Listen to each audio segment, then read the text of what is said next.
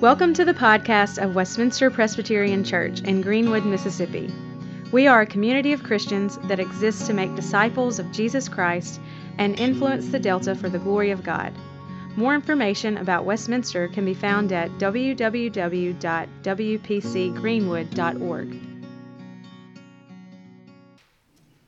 Those who are going to little worship can be dismissed at this time. You're staying with us, uh, turn your in your Bible, your bulletin, uh, wherever you have a Bible, um, Malachi chapter two.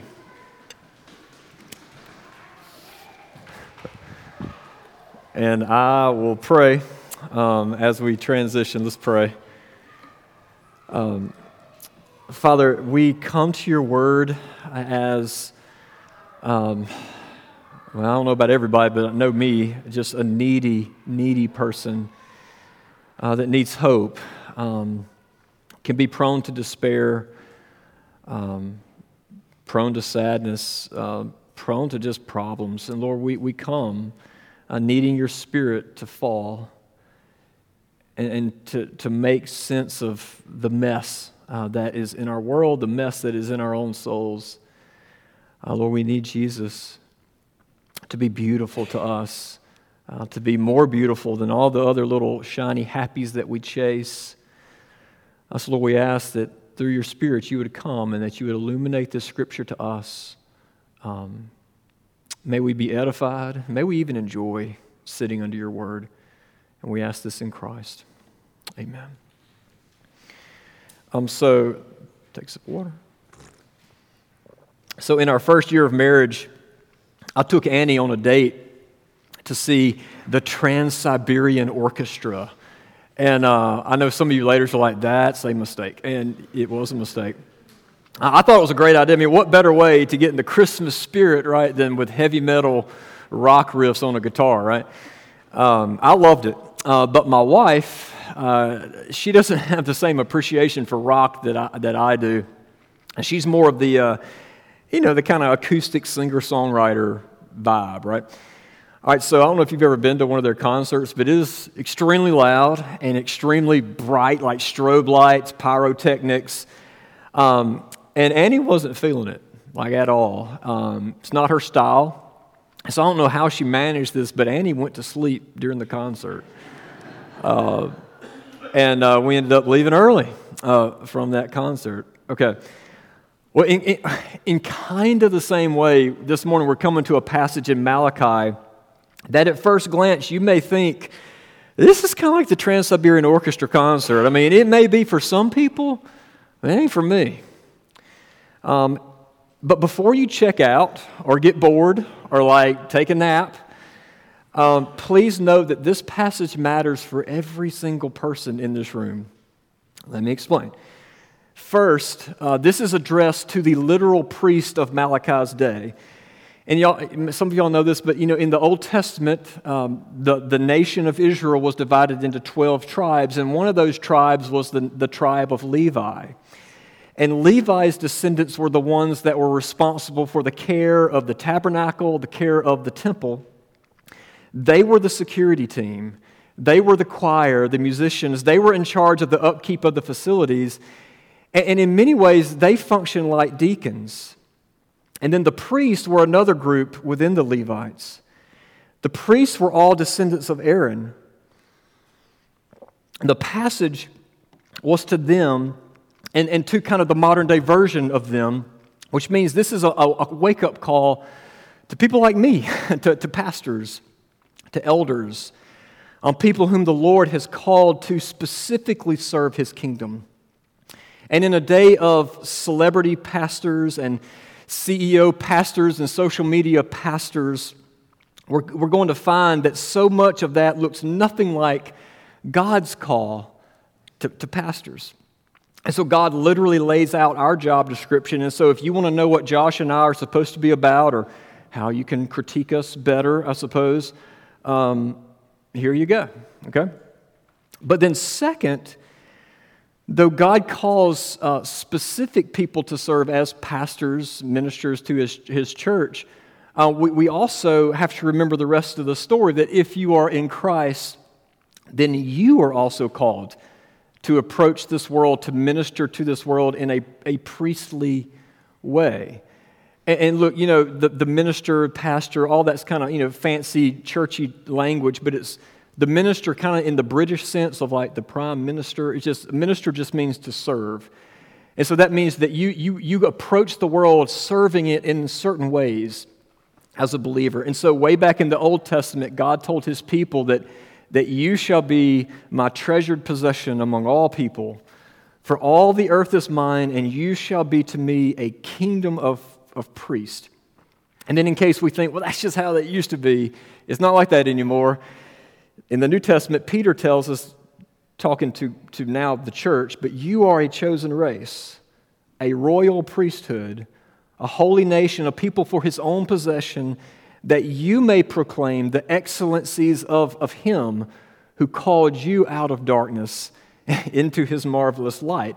And so we, we hold this, this view of like, it's called the priesthood of all believers, which means every single believer is given the task and the honor, the privilege of, of serving in a priestly way in this world which means if you are a Christian, then this is your job description as well, okay?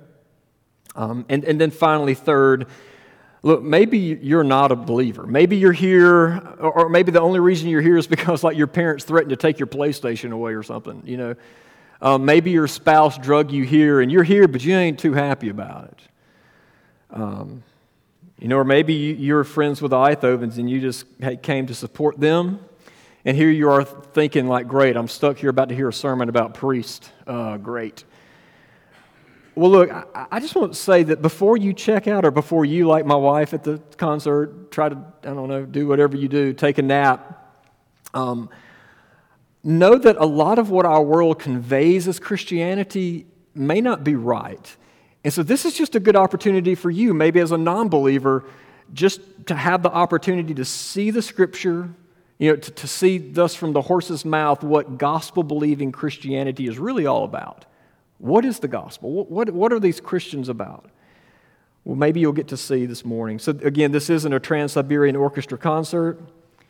This is for everybody, okay? So, with all that said, let's dive in. This is God's word, Malachi 2 1 through 9. And now, O priest, this command is for you.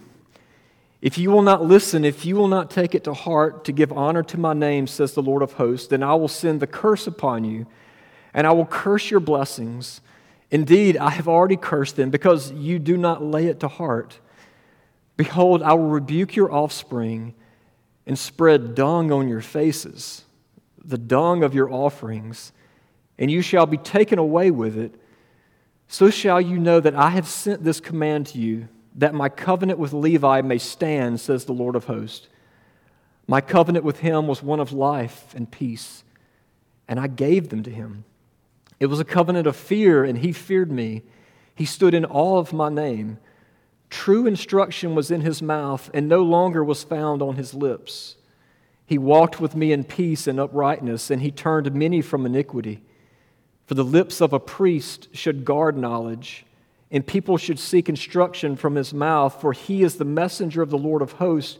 But you have turned aside from the way. You have caused many to stumble by your instruction. You have corrupted the covenant of Levi, says the Lord of hosts. And so I make you despised and abased before all the people, inasmuch as you do not keep my ways, but show partiality in your instruction. This is God's word. Um, so, first, Again, this is for all of us, but, but first, uh, first big point the job of the priest. What is the priest's job description? You know, a, a few places in the Bible mention this, this covenant with Levi. It was this kind of agreement between God and the priest about what the, the priestly role was, what their job was. And, and, and here we see that they were called, and thus we are called, to primarily minister life and peace like the, the goal of Christians is to serve up life and peace. Wherever you are, we, we infuse life and peace. You know, ask almost any, any person what they most deeply long for, and, and their answer will contain some combination of life and peace. You know, like, I just want to know everything's going to be okay. Um, I, I, just, I, I don't want to have to fear death.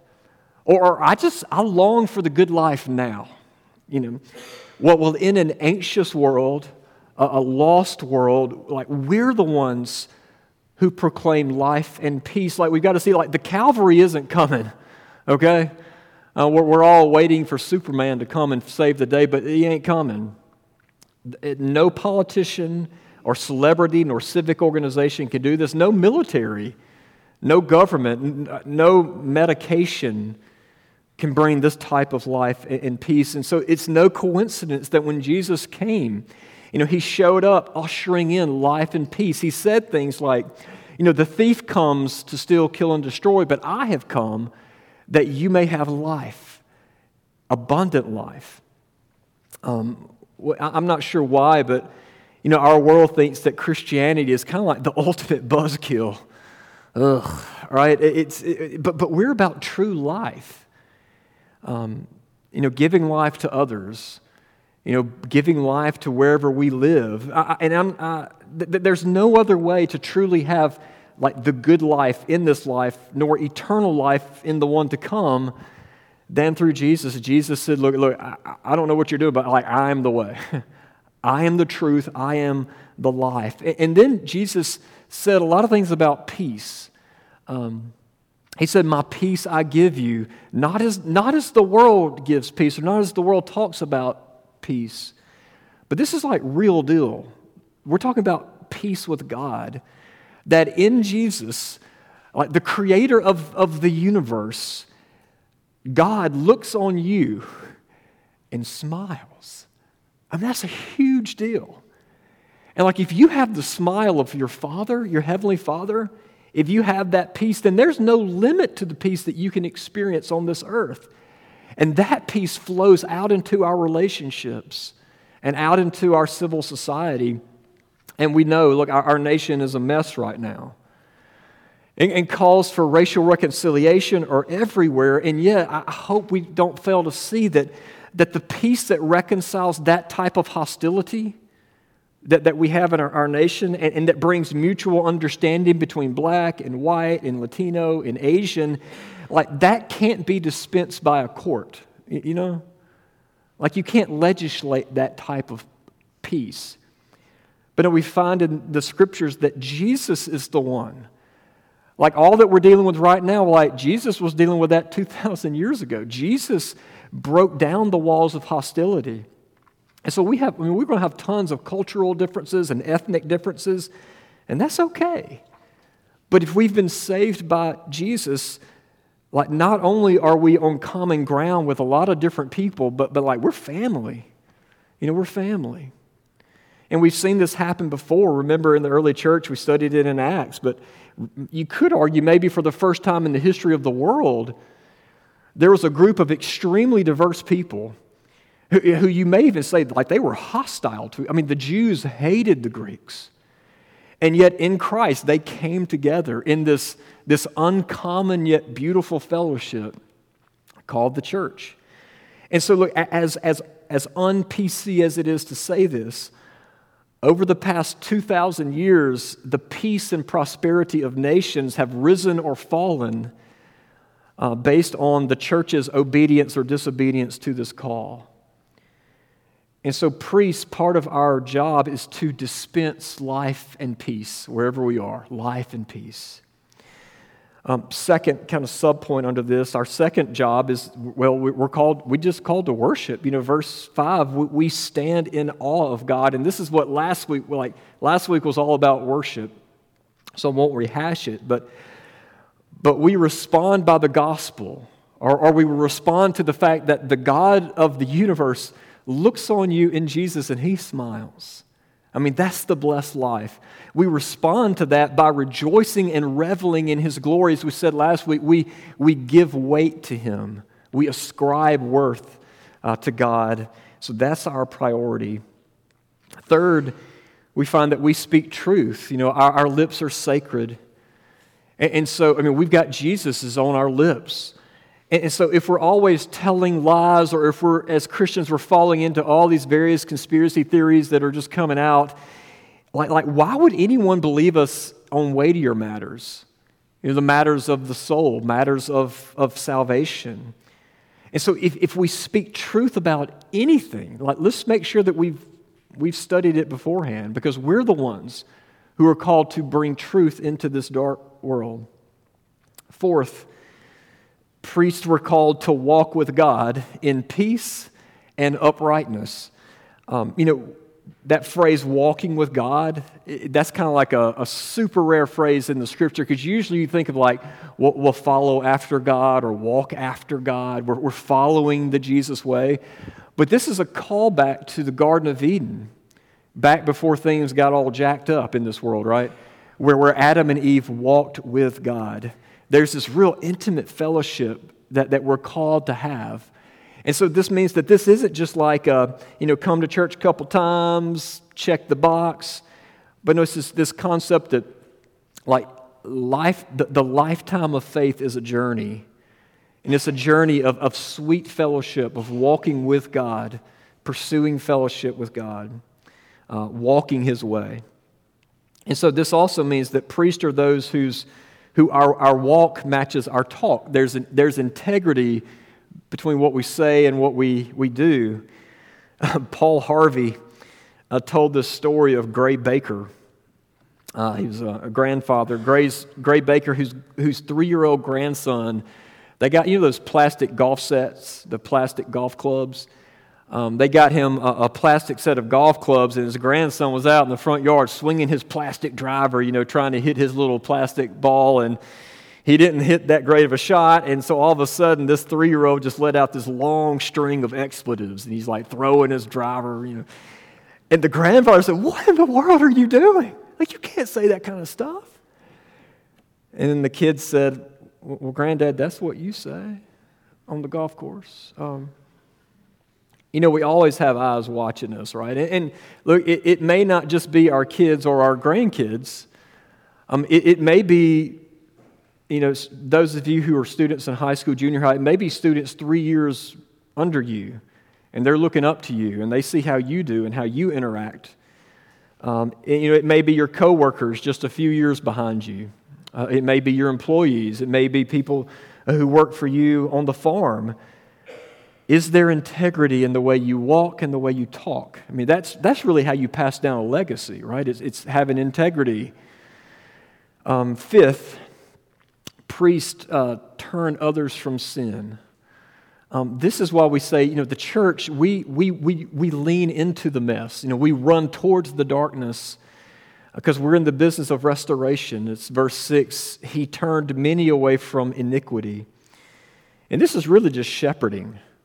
You know, this is Matthew 18, what, what Lee read this morning. This is going to each other in love. And it, we're like, we're not trying to shame anybody, we're not trying to embarrass anybody. It's like we, we go to each other in love and we bring gospel light and hope uh, into what's broken. And again, you know, we think that like this is the elder's job, and it is the elder's job, but it's also like all of our, our jobs. And then last, um, but definitely not least, uh, sixth, um, we guard the gospel. We guard the gospel. We, we do everything in our power not to get like soapboxy or to use the Bible as this weapon to like teach our political views. Um, we, we guard the gospel so that what we uphold is 100 proof. Um, Jesus, I found out the other day that 100 proof really just means 50% alcohol. So 200 proof, okay, is what we're going for for gospel. 200 proof Jesus. Um, and, and, and you know, people, uh, like the whole concept of guarding the gospel, someone said the way we guard the gospel, like you guard the deposit by giving the deposit away. Um, that's how it's guarded. And then as we teach the grace of God, it should be like a, a lighthouse that, that guides in lost and broken and weary people back home. And so, so this is kind of in a nutshell the job description of the ideal priest. But as you saw in our passage, there's, there's a problem, right? Because in Malachi's day, the priests weren't even close to this. And, uh, and God tells us what was really going on, which brings us to our second kind of big point the problem, the problem here. Uh, verse 8, instead of walking with God, it said that they had turned uh, away from, or turned aside from the way. Which, if y'all know that early, early Christians, they called themselves followers of the way. You know, they weren't called Christians, they called themselves followers of the way. And, and so there are few things scarier than a pastor or, or being in a church where its church leaders aren't pursuing God um, who don't understand their need of God's grace. I mean, it's a recipe for disaster. I mean, you're just a quick Google search and you'll see all sorts of allegations of spiritual abuse by pastors, uh, abuse of power, domineering. Uh, and, and there are some who, instead of explicitly teaching the gospel of grace, have used the Bible to talk about the, the end times and how, you know, helicopters and locusts and all those things are kind of happening um, to teach political views of their candidate, or just to flat out teach you, like, you need to do more and try harder, and if you try hard enough, God's going to like you, okay? But step it up.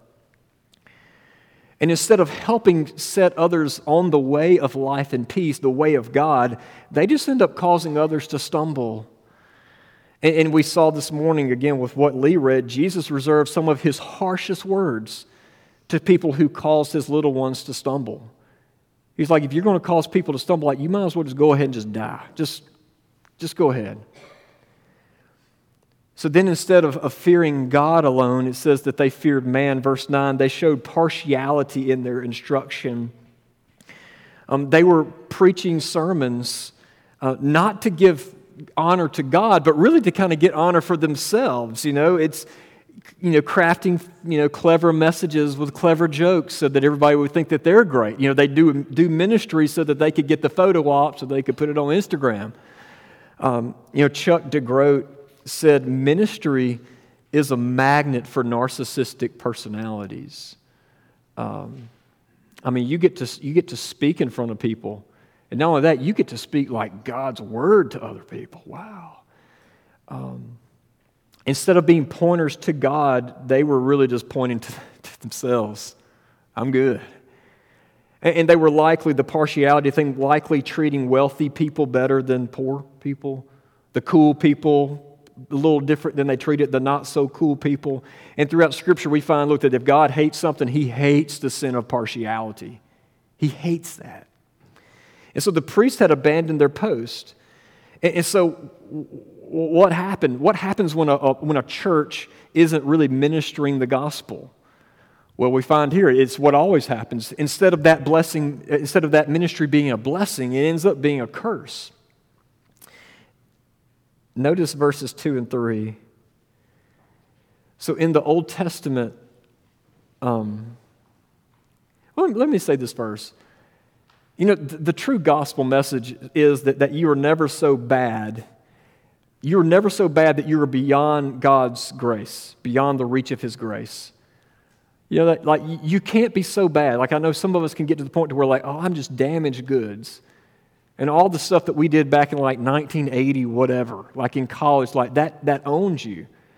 But the gospel says that you are never so bad that you are beyond the reach of God's grace. And at the same time, you are never so good that you don't stand in utter needs of, of God's grace. And so when that's not taught, then all of a sudden, you know, the curse comes by, well, it leads you to despair by thinking, I'm too far gone. Or it leads you to pride, like, who needs God? I'm pretty awesome myself.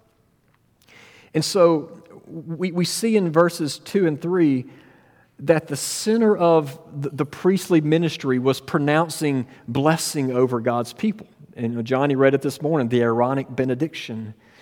That, that um, in Numbers, we're told that the, the priest the way they blessed God's people was by putting God's name on the people of God before them. But in Malachi, the priests weren't honoring God. They didn't care about God's name. And so that blessing meant nothing. And so we, are starting to see that they were just doing church. I mean, these are just priests. They're just like, they're just collecting a paycheck. They're just doing the things. And, and God said, as we remember from last week, God said, I ain't about that. If you're just going to go through the motions, then just don't come. Let's just close up the whole church. Um, and God not only cursed their ministry, but he rebuked their offspring. And, and we, look, I don't know about you, but I read that and we're like, God, why you got to be so mean? I mean, they're just, they're, they're just doing church. A lot of us just do church. I mean, we're not really harming anybody. But we see here that actually, no, actually we do. You know, why bring kids into this? But this is what we see going on every day. That God is saying that what we do affects future generations. It's like the seed that is sown today becomes the future harvest. And some of us know that, like some of us are still living beneath the blessing or the curse of our families, our, our grandparents and parents, right? You know, some of our parents laid good, good tracks for us, and we're still reaping the benefits. And also, we also know that it's very possible to inherit messes from our families.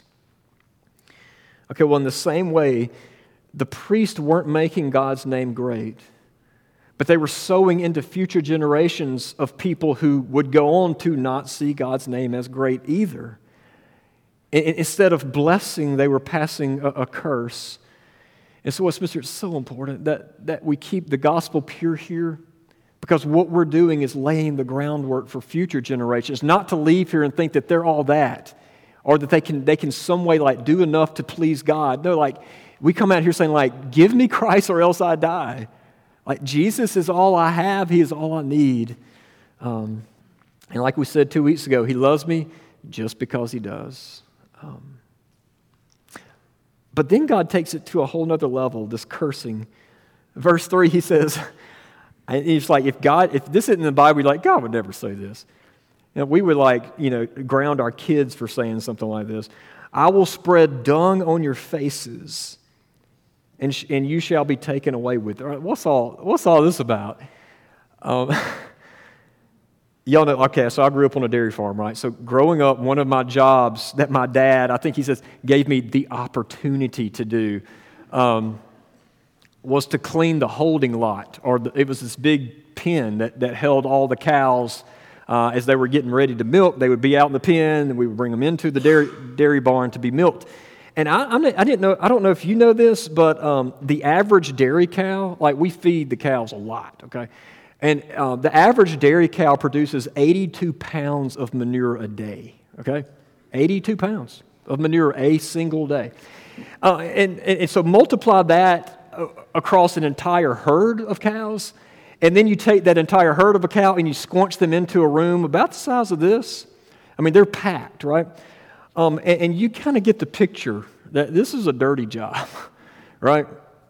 And, and, we didn't have like a bobcat or a bulldozer. Like we had to do this by hand. You know, we were like pushing all this manure and spraying it away. Obviously, you want to keep it out of the milk barn, right? Because you want to keep the manure and the milk kind of separated, right? Because unclean and clean, right? All right, so um, we had these huge pits of that where the manure went. And, you know, kids can be clumsy. I, was, I could be clumsy. Sometimes, like, I'll, I'll, be honest, like, I fell into the pit a couple times. And uh, I got completely swallowed, and it was kind of like quicksand, except it wasn't sand, you know what I'm saying? Um, so I know what it's like to have dung on your face.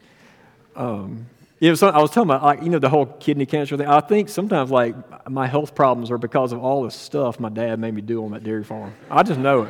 I'm going to die early because of all those chemicals and manure. Um, okay, the same kind of way, one of the priest's job was to receive people's sacrifices, which means livestock, receive the sacrifices, and to prepare them to be offered up to the Lord. And, and, and what's amazing is that um, I didn't know this until this week, but um, livestock, they can hold a lot of excrement kind of in their body. Um, in their intestines. And so part of the prep was cutting away all the intestines and getting all the excrement out away because that part was considered so unclean that, of course, it couldn't be offered up to God, but it wasn't even allowed in the temple. Like you had to. You had to take all that out. Now, think about this. And he says the, you know, the, the uh, feast, right? Um, it's been recorded by Josephus, who was a Jewish historian, that during these high holy days, there would be up to 2 million pilgrims in, in Jerusalem bringing sacrifices to the temple.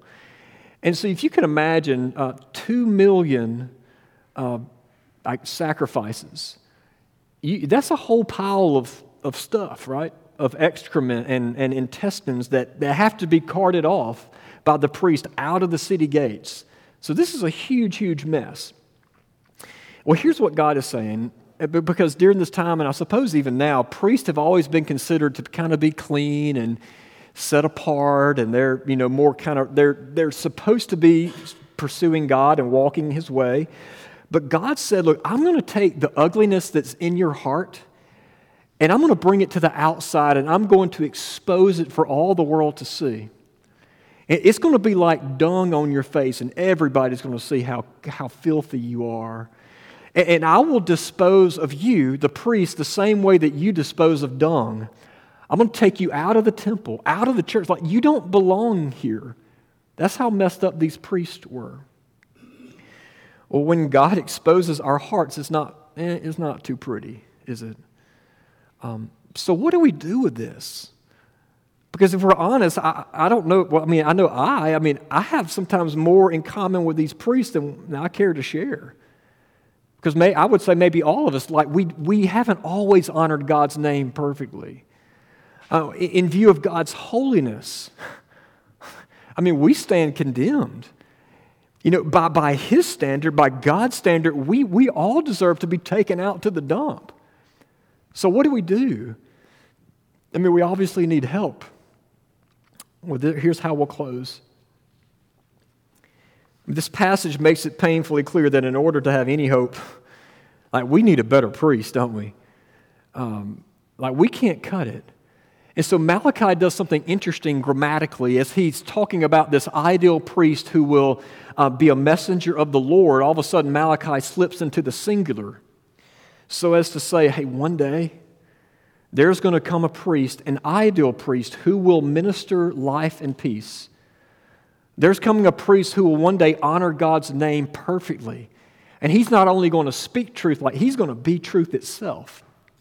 That, that there would be a priest with perfect fellowship with God who would come to seek and, and come into the darkness to seek the lost and to turn many away from sin that there would be a priest who doesn't cause other people to stumble and who wouldn't show any partiality, no favoritism. And so, what we're seeing is this, this entire passage, yes, it, it kind of tells us some of what our, our job is as believers, but it's really the point is pointing us to Jesus, like who is our true and better great high priest. Like we need him. And, and to that, we may say, well, okay, well, great. What about all this talk of cursing about like our kids and the dung and all that? And what makes Jesus amazing? And by the way, this is why like people like I mean documented fact, people have died for this message for thousands of years. Gladly died for this. Why would you do that? Well, the amazing thing about Jesus isn't that he fulfilled all the good stuff. Of course, he's the perfect priest, right? But what makes him even more amazing is he also took the curse that we deserve. Like he fulfilled both parts of this. On the cross, Jesus, the, the very embodiment of blessing, the perfect high priest, like he became the curse for us. So that in him we could receive the blessing he deserves. On the cross, Jesus was rebuked by his Father. So that now in Christ, generational patterns can be changed. You know, in Christ, like cursing can actually be turned into blessing. And then, like dung, Jesus took on the ugliness of our sinful hearts. Um, and we've done some messed up things, but Jesus took it all on, all of it. He took the ugliness of our sinful hearts, and like dung, he was carted away, taken away outside of the city gates to be crucified on the outside so that if we are in Him, we could not only be cleansed, but we could be brought back in, like back into relationship with God the Father, so that we could have the smiling face of God. Y'all, do, do you see? I mean, I know you do, and for some of y'all, I've heard this 1,000 times, but it's like the older we get, the more beautiful this becomes. That Jesus is our only hope. He's my only hope. He, he's all of our only hope. And so the good news is this that until He comes again, you still have time to repent and to experience all of His blessings for yourself. So come to Him. Like, like come to Him and receive the life and peace of the better high priest. And, and then, having done that as believers, then we have the pleasure of responding and actually starting to take on some of this stuff un- under our great high priest. That you have the opportunity to go out and to go to school, to go to your job, to go to your families, and bring life and peace where you are. Amen. Amen. Let me pray for us. Uh, Father, thank you for your word. Uh, may it be that light uh, to us in the dark place to guide our steps. Um, may, it be, may it be bread itself for us to eat. Um, Lord, we ask that you would cause us this, even this week to see in, in small ways just the beauty that Jesus was the great high priest who served us perfectly and he took the curse. And Lord, may we respond by that. By now, like we're actually compelled to go minister the same life and the same peace that we've been given in Christ. May Jesus be beautiful to us. And we ask this in Christ's name. Amen. Hi, Richard Owens here. I just wanted to take a second to say thank you for listening to the podcast of Westminster Presbyterian Church. Our prayer is that the Lord would use this message to encourage you in the gospel and that you would find Jesus to be more beautiful than you ever, ever imagined. If you'd like to find out more about who Jesus is or more about our church, I invite you to visit our website at wpcgreenwood.org. God bless.